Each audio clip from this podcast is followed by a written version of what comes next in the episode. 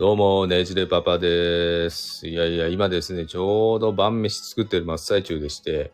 もう、そろそろ5時15分か20分かなぐらいには子供が帰ってくるんで、それまでにある程度の仕込みだけは終わらせて、えー長女が帰ってきたらですね、まあ、下の子を迎えに行かなきゃいけないっていうタスクがありますんで、まあ、それをこなして、今日はワンオペで、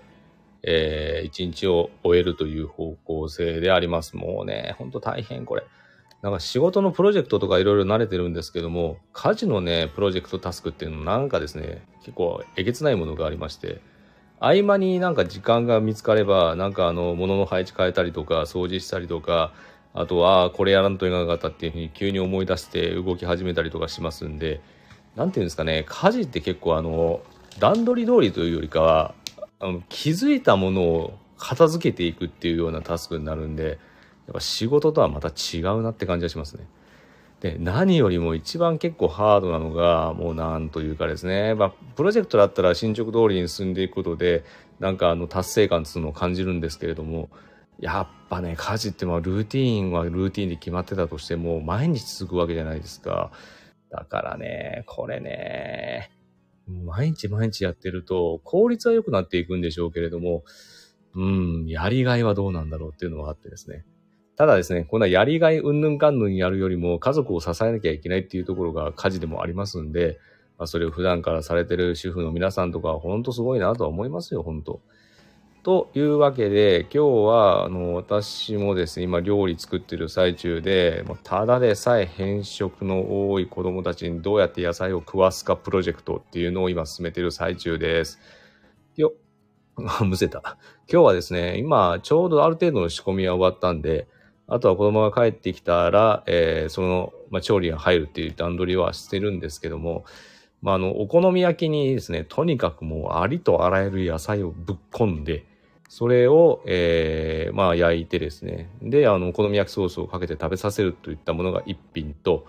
あとは、豆腐の味噌マヨネーズ塗った後のチーズぶっかけなんていう料理かよくわからないみたいな感じのものを作るのと、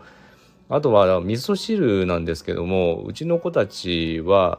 あの、まあ、そうめんとかああいうのが好きだからですね。なんか子供ってなんかそうめん好きですよね。で、味噌汁によく昔の昭和の家庭とかやってたと思うんですけど、味噌汁にそうめんをバーンと入れて、で、それで、ちょっとあの、味噌汁と思わせないで、なんか麺類のなんかの、えー一品だというふうに思わせて食べさせると。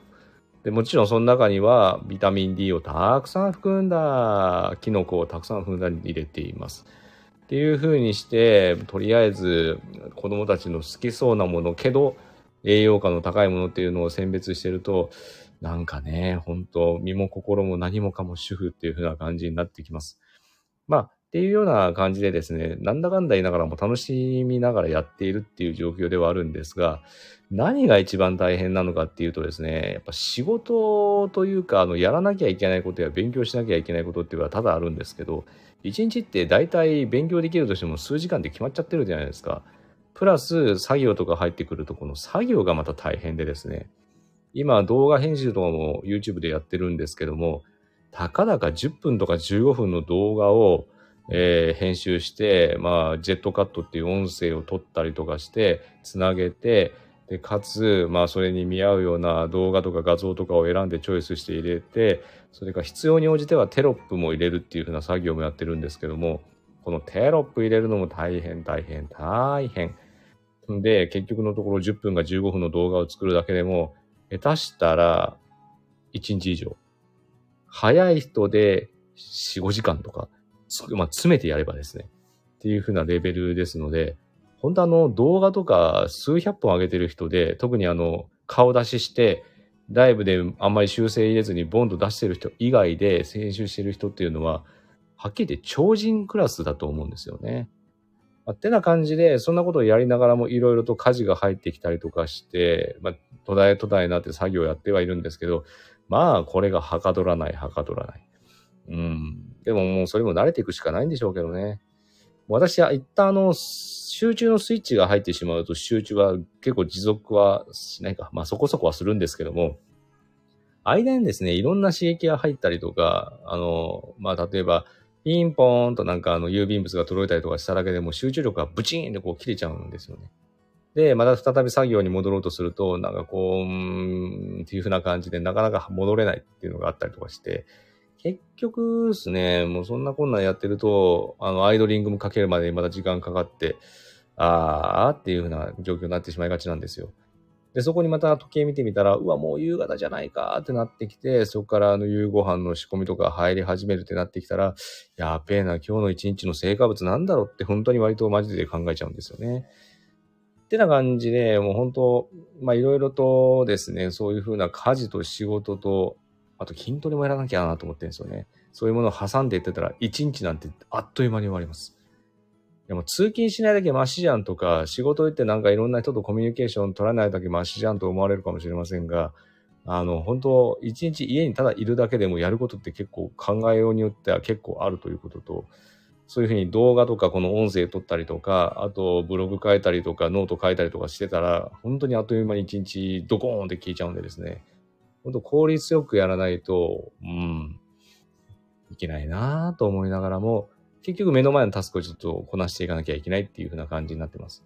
皆さんどうですかね？やっぱあの、まあ、基本外で働いて、まあ、時短料理してとか、なんか土日とかに作り置きをドンとやっておいて、あとは解凍して、まあ、やるっていう風なパターンが多いかとは思うんですけども、昭和時代とかですね、やっぱどちらかが専業主婦、まあ、基本的には女性が専業主婦になるケースが多かったかと思うんですけども、そこで、あの、一点になってくれてたから済んでますが、まあ、今の時代なんて共働きがほとんど当たり前になってきつつあるじゃないですか。ってなってくるとですね、片っぽの方がそういうふうな家事の能力のタスクに長けていたとしても、もしその人に何かあった場合とか、その人がなんかあなたも何か手伝いなさいよ、さいよじゃない。何か手伝いなさいよと言われたときに、うわぁ、私できませんというような状況にはもう持っていけないと思うんですよね。もう時代はガラリと変わってしまいましたんで、で特にコロナの時ですね、まあ、あの家庭に男性も女性も、まあ、あの男お父さんもお母さんもいて子供もいてっていうような状況が続いたかと思いますし、まあ、ようやくコロナが明けて、まああのまあ、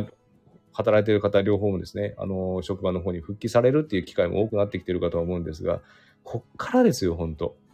あの、コロナに入るまではなんとかギリギリの線で保ってたところが、コロナみたいに家で過ごしてて当たり前みたいな感じのところを3年間近く経て、またコロナ明けて元の日常に帰っていくわけですから、これ考えようによってはですね、すごいなんかあのアンバランスなあの夫婦関係っていうのにつながりやすいような状況にもなりかねないっていうこともありまして、やっぱそうなってくるとね、それを目の当たりにしてる子供からすると、うわぁ、また父ちゃんと母ちゃん喧嘩してるよとか、あなんか父ちゃんと母ちゃん契約、これなんか声かけられづらい、お小遣い欲しいなんて絶対言えないみたいな感じになっちゃったりとかですね。まあそうなってくると本当、もう何とも言い難いような状況になってしまいます。し、子供は親の心を結構見透かしてますので、まあそういう風になっちゃうとですね、もう本当誰のためにもならないといったような家族像になってしまうということもあって、やばい。そうなる前に私はちょっとあの、兼業主婦として仕事しながら、家事もしながら、あとは子供の世話もしながらっていうような道を、えー、選んだというところですね。まあ、散歩よしっていうんですかね。だから仕事、育児、家事。この3つをなんとかこねくり回しながら日々生きてるっていう状況です。まあ、この時間帯とか誰か来るかなと思ったけど、意外と誰も来ないんで、まあ、一旦ここら辺で、まあ、喋り尽くしましたし、で、あと家事もやんなきゃいけないですし、あとそろそろ帰ってきそうな気配もしますので、まあ、一旦ここで終了しようと思います。今日も絶賛ゼロライブっていうことで視聴者ゼロの中で一方通行的にしゃべくり倒すライブといったものは一旦ここで終了させていただきたいと思います。皆様におきましても、まあ、夕方ですね、良い家族団らんの届きをお過ごしいただければと思います。それではねじれパパでした。